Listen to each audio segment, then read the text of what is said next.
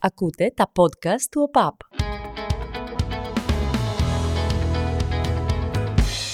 Το περσινό πρωτάθλημα από πολλούς χαρακτηρίστηκε ως το κορυφαίο των τελευταίων ετών. Μιλήσαμε γενικά πολύ στο εντός έδρας πέρσι για το πρωτάθλημα το οποίο ήταν εξαιρετικά ενδιαφέρον. Με αυτό ξεκινήσαμε και με κάποιο τρόπο το πρώτο podcast της νέας σεζόν.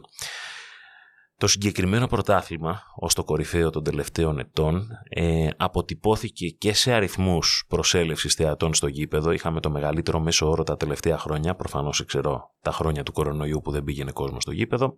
Είχαμε μεγαλύτερο μέσο όρο τερμάτων, διαφορετικών ποδοσφαιρικών ιστοριών, διεκδίκησης του τίτλου από τέσσερις ομάδες μέχρι και επτά αγωνιστικές πριν το τέλος, από τρεις ομάδες μέχρι τέσσερις αγωνιστικές πριν το τέλος και από δύο ομάδες μέχρι την τελευταία αγωνιστική και το 20 λεπτό του τελευταίου αγώνα της σεζόν.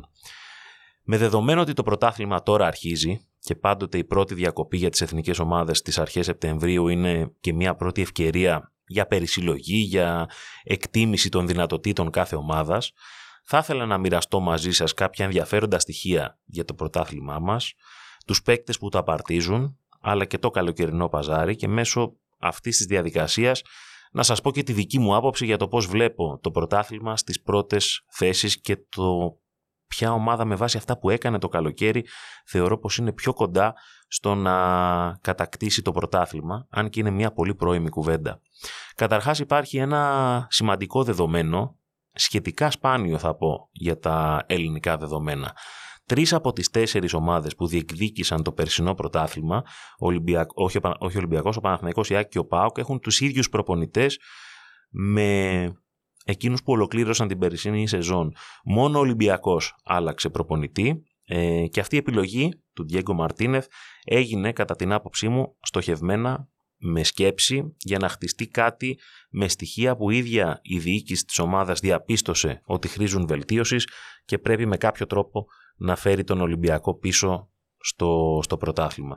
Ο Διέγκο Μαρτίνεθ αντικατέστησε το Ζωσέ Ανιγκό και έχουμε και άλλες προπονητικές αλλαγές στο φετινό πρωτάθλημα εκτός από αυτήν. Στον Αστέρα Τρίπολης ο Μίλαν Ράσταβατς ανέλαβε την ομάδα στη θέση του Άκη Μάτζιου, ο οποίος την προηγούμενη εβδομάδα, στο τέλος Αυγούστου, αντικατέστησε τον Τόλι Τερζή και πλέον είναι στον πάγκο του Άρη. Συνεπώς, Ράσταβατς στον Αστέρα Τρίπολης, Μάτζιος στον Άρη. Στον Πανετολικό, ο Γκαμπριέλ Σούρερ, άλλοτε παίκτης του Ολυμπιακού, Αργεντινός αμυντικός και στη Σοσιεδάδ, στον Ολυμπιακό έπαιξε από το 4 ως το 6, ανέλαβε την ομάδα ως πρώτος προπονητής στη θέση του Γιάννη Αναστασίου, ο οποίος Γιάννης Αναστασίου πήγε στον πάγκο της νεοφώτης της Κυφυσιάς, από την οποία δεν συνέχισε ο Γιώργος ε, Πετράκης παρά τη μεγάλη άνοδο. Συνεπώς, στον Πανετολικό Γκαμπριέλ Σούρερ, στην Κηφισιά ο Γιάννης Αναστασίου. Και τέλος αλλαγή είχαμε και στον Πανσεραϊκό, Παύλο Γκαρσία που ανέλαβε την ομάδα αντί του Παύλου Δερμιτζάκη. Είναι η αλήθεια, είναι κάτι, κάτι πολύ σπάνιο. Δύο προπονητές δηλαδή που ανέβασαν τις ομάδες τους από τη δεύτερη κατηγορία στην πρώτη, όταν γίνει αυτή η άνοδος, να μην έχουν την ε, ομάδα υπό τις οδηγίες τους, αλλά να που συνέβη και στον Πανσεραϊκό και στην Κηφισιά. Στη φετινή σεζόν έχουμε 429 ποδοσφαιριστές που συμμετέχουν στο πρωτάθλημα, εκ των οποίων το 57,6% δηλαδή 247 είναι ξένοι. Αυτό είναι κάτι το οποίο πρέπει να συζητήσουμε σοβαρά στο ελληνικό ποδόσφαιρο, δηλαδή τι μέτρα πρέπει να πάρουμε γι' αυτό. Δεν είναι μόνο θέμα ε, αγωνιστικής ταυτότητας μιας ομάδας, είναι θέμα συνολικά του ελληνικού ποδοσφαίρου. Δεν πρέπει να βλέπουμε την πρώτη κατηγορία της χώρας ως κάτι ξεχωριστό από το υπόλοιπο ελληνικό ποδόσφαιρο και θεωρώ ότι το γεγονός ότι αγωνίζονται τόσο λίγοι Έλληνες στις ε, ομάδες έχει αντίκτυπο και σε πολλές εθνικές ομάδες και στις ομάδες νέων αλλά και σε αυτές των, ε, των ανδρών. Προφανώς υπάρχει μια μεγαλύτερη άνεση στις μεταγραφές πανευρωπαϊκά αλλά το γεγονός ότι η πλειονότητα δεν είναι Έλληνες είναι κάτι που πρέπει συνολικά να προβληματίσει τις ομάδες και ίσως κάποια μέτρα όπως το να έχεις κάποιο μίνιμουμ αριθμού Ελλήνων παικτών που θα αγωνίζονται ή θα είναι στις αποστολές έστω τις ομάδες όπως υπάρχει κάπως στο κύπελο ε, να έχει μια σημασία γιατί πρέπει να βλέπουμε και τις ομάδες που πρωταγωνιστούν με περισσότερους Έλληνες επαναλαμβάνω για λόγους που θα βελτιώσουν συνολικά το ελληνικό ποδόσφαιρο. Ο ακριβότερος ποδοσφαιριστής που έχουμε φέτος στην Ελλάδα βάσει του Transfermarkt, της βίβλου για αυτούς που ψάχνουν λίγο περισσότερο το ποδόσφαιρο σε πρώτο επίπεδο, είναι ο παίκτης που ήρθε τελευταίος στην Ελλάδα, ο Ντανιέλ Ποντένσε. Σύμφωνα με το Transfermarkt, το ο Πορτογάλος κοστίζει 20 εκατομμύρια ευρώ και είναι ο πιο ακριβώς παίκτης βάσης χρηματιστηριακής αξίας που συμμετέχει στη φετινή Super League. 26,7 έτη είναι ο μέσος όρος ηλικίας των παικτών που αγωνίζονται στο ελληνικό πρωτάθλημα, ενώ η συνολική χρηματιστηριακή αξία των ομάδων που παίζουν στο φετινό πρωτάθλημα της Super League είναι 412 εκατομμύρια ευρώ. Όλο μας το πρωτάθλημα μοιάζει συνολικά με μια ομάδα που είναι από τις θέσεις 8 έως 14 του αγγλικού πρωταθλήματος. Είναι και το πώς ας πούμε αλλάζει η, η λογική αυτή. Όλοι μας δηλαδή η Λίγκα βάσει χρηματιστηριακής αξίας ισούται με τη χρηματιστηριακή αξία μιας ομάδας και όχι της πρωταγωνίστριας που παίζει στην Αγγλία και κάποιες άλλες ευρωπαϊκές ας πούμε που βρίσκονται σε αυτό το, σε αυτό το επίπεδο. 205 παίκτες αποχώρησαν από τη Super League φέτος, 221 ήρθαν. Ω προς τις ακριβότερες ομάδες, ο Ολυμπιακός είναι εκείνος που είναι κυρίαρχος με 119 εκατομμύρια ευρώ συνολική χρηματιστηριακή αξία. Η δεύτερη θέση θα σας εκπλήξει. Δεν είναι ούτε ο Παναθηναϊκός, δεν είναι ούτε η ΑΕΚ, είναι ο ΠΑΟΚ με 60,8. Η ΑΕΚ είναι λίγο πιο κάτω στο 59,6 και ο Παναθηναϊκός επίσης λίγο πιο κάτω στο 57,1. Αυτή είναι η αξία που δίνει το Transfermarkt στις τέσσερις ομάδες οι οποίες θεωρητικά διεκδικούν τον τίτλο του φετινού πρωταθλητή. Ως προς το ποσό που ξόδεψε κάθε ομάδα, και σε σχέση με τα χρήματα που εισέπραξε. ΑΕΚ και Παναθηναϊκός έκαναν το 1-2 και σε αυτό. Η ΑΕΚ πήρε λίγους παίκτες φέτος, πλήρωσε όμως πολλά λεφτά, συγκεκριμένα κοντά στα 9 εκατομμύρια ευρώ για τον Πινέδα, τον Πόνσε και τον Χρυσόπουλο. Πήρε και ελεύθερο το Μεξικανό Πιζάρο, εισέπραξε όμως και 1,8 εκατομμύρια ευρώ με την πώληση των Κλεμάν Μισελέν και Στράτου Σβάρνα, οι οποίοι ανήκαν στην ΑΕΚ την περσινή σεζόν. Ο Παναθηναϊκός έδωσε κοντά στα 7 εκατομμύρια ευρώ για Βιλένα Αράο Πάλμερ Μπράουν και πήρε ελεύθερους Ζέκα Τζούρισιτς Γετβάη.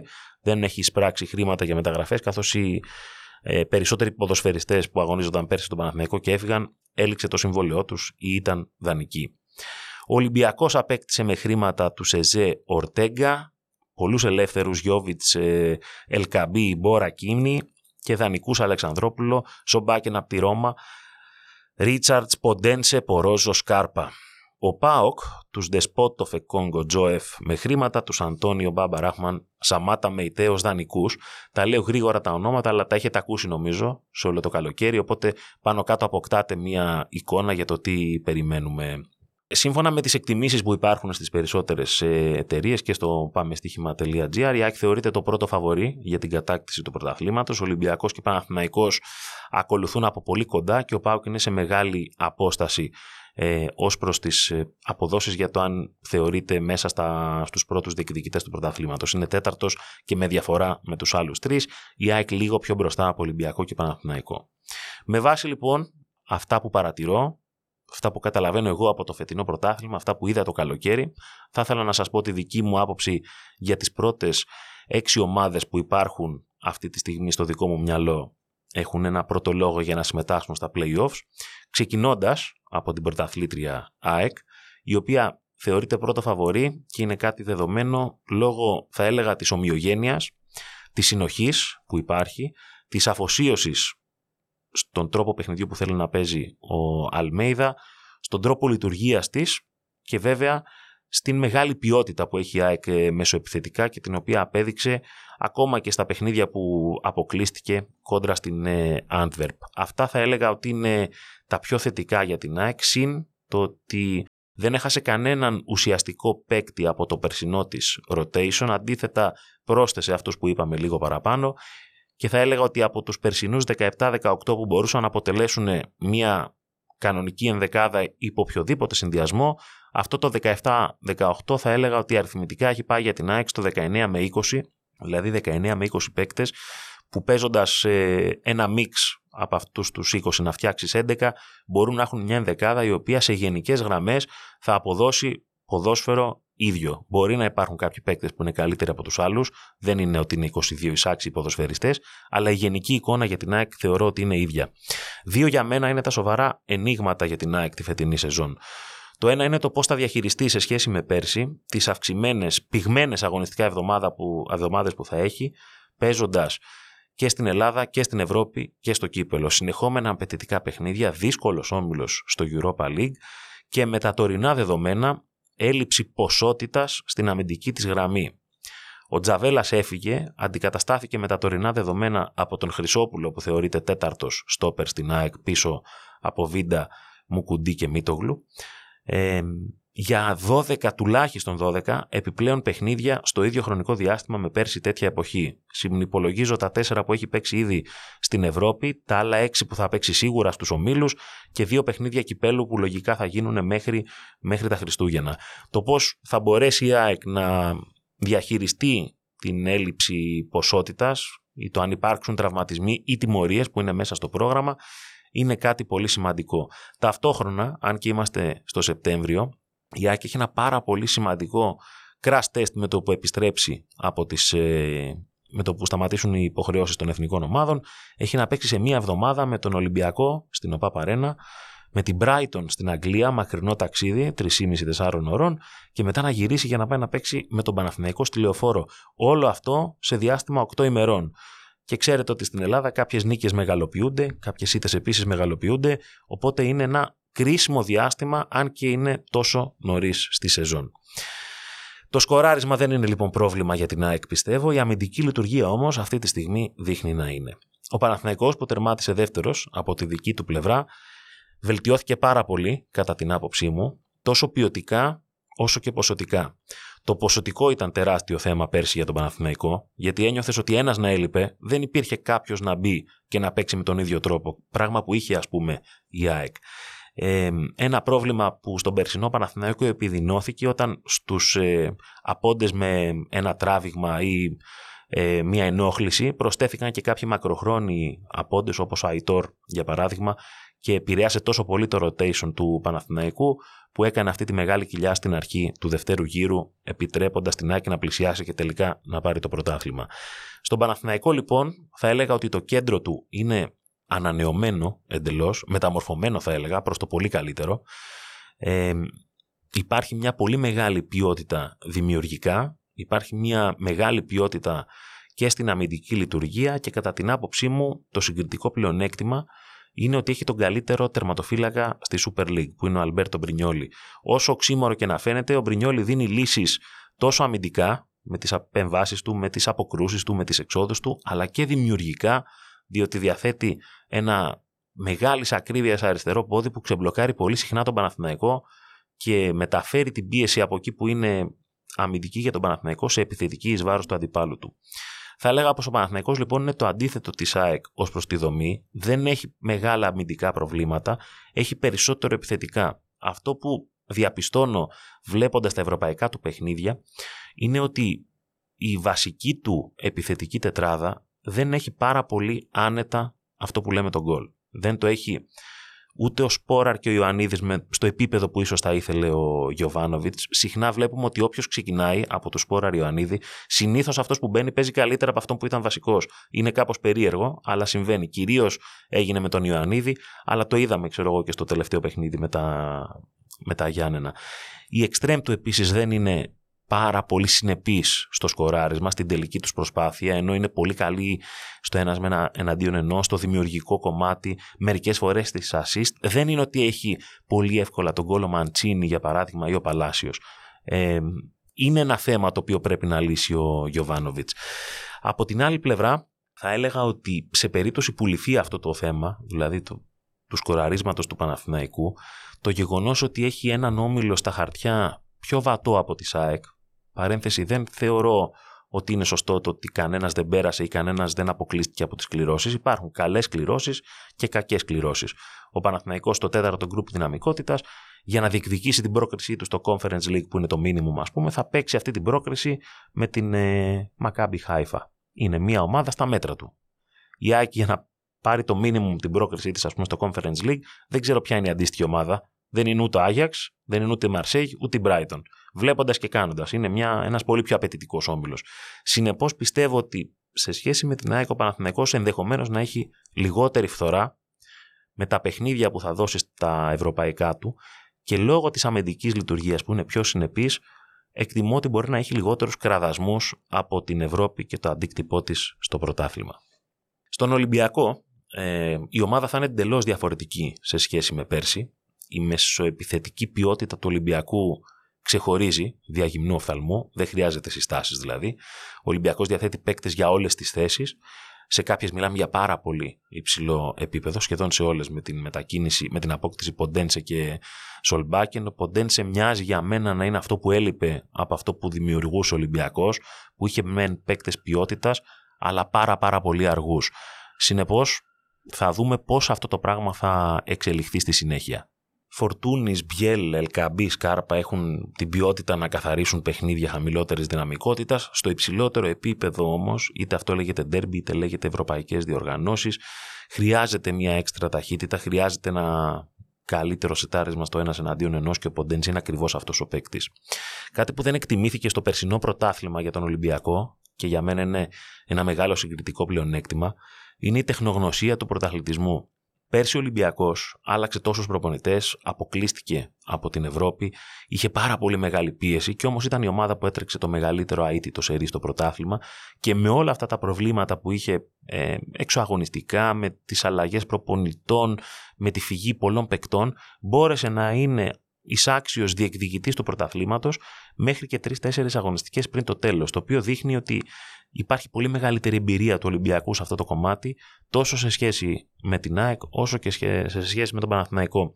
Ήδη βρίσκεται στο 3 στα 3 και τα επερχόμενα ντέρμπι που θα έχει ο Ολυμπιακός σε συνδυασμό με πιο απαιτητικές ευρωπαϊκές αναμετρήσεις θα δείξουν ε, το πόσο καλά μπορεί να πάει ο Ολυμπιακός, τον οποίο εγώ υπολογίζω πάρα πολύ για το φετινό πρωτάθλημα. Ο ΠΑΟΚ είναι επίσης ένα εξαιρετικά ενδιαφέρον project το οποίο ξεκίνησε πάρα πολύ θετικά σε σχέση ας πούμε με την περσινή χρονιά. Προσωπικά μου δημιούργησαν δηλαδή θετική έκπληξη οι συνεχόμενες προκρίσεις του και τελικά η παρουσία του σε έναν ευρωπαϊκό όμιλο. Δεν είναι, δεν είναι εύκολο ούτε να περάσεις την, ε, μια ομάδα από το Ισραήλ τόσο νωρίς στη σεζόν. Πολλές ομάδες ε, και ελληνικές έχουν ε, πέσει σε αυτή την παγίδα. Ούτε να περάσεις τη Hajduk Split, μια καλή ομάδα από την Κροατία ούτε να περάσεις στη Χάρτς με δύο νίκες και μάλιστα η μία τόσο, τόσο μεγάλη. Ο Πάοκ έχει στην κουλτούρα του παίκτες που προέρχονται από τις ακαδημίες του και δεν βρίσκονται στην πρώτη ομάδα συμπτωματικά αλλά λόγω της ικανότητάς τους, δηλαδή το ότι έχουν διακριθεί, το ότι έχουν πάρει αρκετούς τίτλους στις ε, ομάδες νέων ε, της ε, Super League, τους βγάζει να παίξουν καλά. Κάποιοι έχουν ψηθεί και με μεταγραφές στο εξωτερικό με κάποιους δανεισμούς, και τώρα έχει διαμορφωθεί μια συνθήκη, ένα μείγμα πολύ καλών Ελλήνων ταλαντούχων ποδοσφαιριστών με ποιοτικούς ξένους σε όλες τις γραμμές και στη γραμμή του τέρματος και στην άμυνα με τον ε, Δεσπότοφ, με τον ε, ο Τζόεφ, με τον Τάισον που είναι ήδη μπροστά, τον Ζίφκοβιτς, τις μεταγραφές προς τα μπροστά με Σαμάτα και με, τα... με αυτούς τους παίκτες που θεωρώ ότι μπορεί να κάνει κάποια πράγματα. Να σας πω την αλήθεια, μου φαίνεται δύσκολο όταν είσαι μια τόσο νεανική ομάδα, το είδαμε και πέρσι να υπάρχει μια μεγάλη συνέπεια σε αυτό, αλλά αν υπάρξει μια, ένας συγκεκριμένος τρόπος με τον οποίο θα συνεργάζεται η διοίκηση με την ομάδα και με τη στήριξη του κόσμου, ενδεχομένως να μπορέσει να κάνει ένα title challenge μέχρι ενός σημείου και αν πάει σε κάτι πιο οριακό μπορείς να διεκδικήσεις και περισσότερα.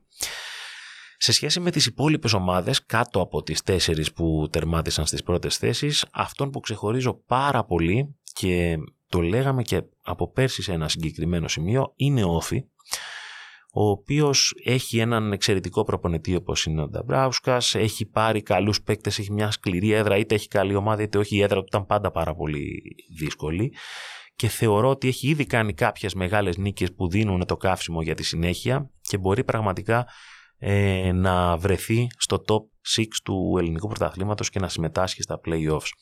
Ως προς τον Άρη θεωρώ ότι επίσης υπάρχουν πολύ καλοί παίκτες και ο Μάτζιος είναι ένας από τους καλύτερους Έλληνες προπονητές αυτής της ε, εποχής. Θεωρώ ότι αν έχει λίγο τύχη με το μέρος του στα πρώτα παιχνίδια θα μπορέσει να βρει τον τρόπο να βελτιώσει ακόμα περισσότερο τον Άρη και να δημιουργήσει ακόμα μεγαλύτερο ενδιαφέρον στο πρωτάθλημα. Υπάρχει μία παράμετρος που διαφοροποιεί θεωρώ το φετινό πρωτάθλημα από το περσινό, το οποίο είναι η ταυτόχρονη παρουσία τεσσάρων ομάδων στις ευρωπαϊκές διοργανώσεις και το πώς αυτές θα επηρεάσουν τα αποτελέσματα κόντρα στις θεωρητικά υποδέστερες ομάδες. Γιατί πέρσι ο Παναθηναϊκός κυρίως και πολύ κοντά οι Άκη στο δεύτερο γύρο είχαν πολύ λίγες απώλειες σε αυτά που λέμε παιχνίδια, τα, δικά σου παιχνίδια, αυτά που πρέπει να πάρεις για να έχεις ένα τέτοιο προβάδισμα. Οπότε μου φαίνεται ότι θα υπάρξουν περισσότερες απώλειες για τις ομάδες στο πρώτο κομμάτι της σεζόν λόγω και των ευρωπαϊκών αγώνων. Το είδαμε ήδη στις πρώτες αγωνιστικές. Θέλω να πω ότι και ο Πάοκ επηρεάστηκε. Έχασε από τον Όφη και η Άκη γκέλαρε με τον Πανσεραϊκό, νίκησε δύσκολα το Βόλο. Ο Παναθηναϊκός κέρδισε εύκολα με το Βόλο στην ε, Λεωφόρο. Πέρασε πάρα πολύ δύσκολα στα Γιάννενα. Έβαλε ένα γκολ ε, με μια ωραία ενέργεια του Παλάσιος, αλλά τον περιόρισαν πάρα πολύ τα Γιάννενα. Υπήρχαν στιγμές που ήταν καλύτερη η ομάδα των Ιωαννίνων από τον Παναθηναϊκό και θεωρώ ότι θα υπάρχουν αντίστοιχα τέτοια παιχνίδια σε αυτές τις έξι εβδομάδες μέχρι τα Χριστούγεννα που θα υπάρχουν τρεις αγώνες ανά εβδομάδα. Συνεπώς, δεν ξέρω αν θα πάμε σε ένα πρωτάθλημα που θα κρυθεί αποκλειστικά στα ντέρμπι, δηλαδή όπως πέρσι είχαμε τρεις ομάδες που ήταν τόσο κοντά και τελικά το πρωτάθλημα κρίθηκε στις μεταξύ τους αναμετρήσεις στα playoffs. Ενδεχομένως το φετινό πρωτάθλημα να μπορέσει κάποια ομάδα να πάρει ε, μία διαφορά την οποία θα κρατούσε μέχρι τα playoffs. Γιατί και ο Παναθηναϊκός πέρσι πήρε διαφορά, αλλά δεν κατάφερε να μπει με μεγάλη διαφορά στα playoffs. Μπήκε πολύ οριακά. Ήταν από τα ελάχιστα πρωταθλήματα που σε 36 αγωνιστικές μία ομάδα ήταν πρώτη στις 33 και τελικά δεν το πήρε το πρωτάθλημα η ομάδα που ήταν πρώτη στις 33, το πήρε η ομάδα που ήταν κυρίως δεύτερη σε όλο το πρωτάθλημα. Ε, ως προς το δικό μου σχόλιο θεωρώ ότι αυτό θα είναι το top 6 δηλαδή δεν ξέρω προφανώς τη σειρά. Αν το ήξερα θα σας το έλεγα. Ολυμπιακού, ΑΕΚ, Παναθηναϊκού, ΠΑΟΚ, Άρη και Όφη. Αυτή θεωρώ ότι θα είναι η πρώτη έξι. Αν έπρεπε να πω ποια ομάδα θεωρώ ότι έχει ένα ισχνό προβάδισμα σε σχέση με τις υπόλοιπες, θα πήγαινα με τον Ολυμπιακό, κυρίως λόγω αυτού που σας είπα νωρίτερα, ότι έχει την τεχνογνωσία να διαχειριστεί ως ομάδα Ευρώπη-Ελλάδα, κάτι που δεν είχαν στην καθημερινότητά τους τα τελευταία χρονιά και Παναθηναϊκός, και έχει και τους παίκτες να μπορέσει να, να λύσει πιο εύκολα προβλήματα κόντρα σε μικρές ομάδες που ίσως οι όχι σε μικρές ομάδες, λάθος όρος, κόντρα σε ομάδες υποδέστερες από εκείνον, οι οποίες ενδεχομένως να παίξουν λίγο πιο αμυντικά. Νιώθω ότι ο Ολυμπιακός έχει τους παίκτες να βρει τις λύσεις σε τέτοιου είδους παιχνίδια. Χάντικα βεβαίως ότι είναι μια νέα ομάδα, η οποία ίσως χρειάζεται λίγο περισσότερο χρόνο από αυτό που υπολογίζουμε με βάση τα ρόστερ που βλέπουμε για να χτιστεί.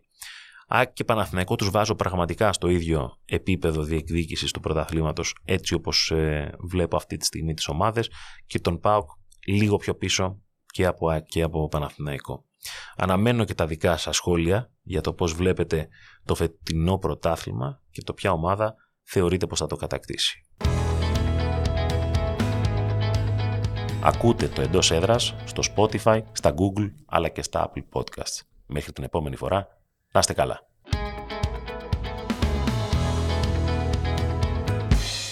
Ακούτε τα podcast του ΟΠΑΠ.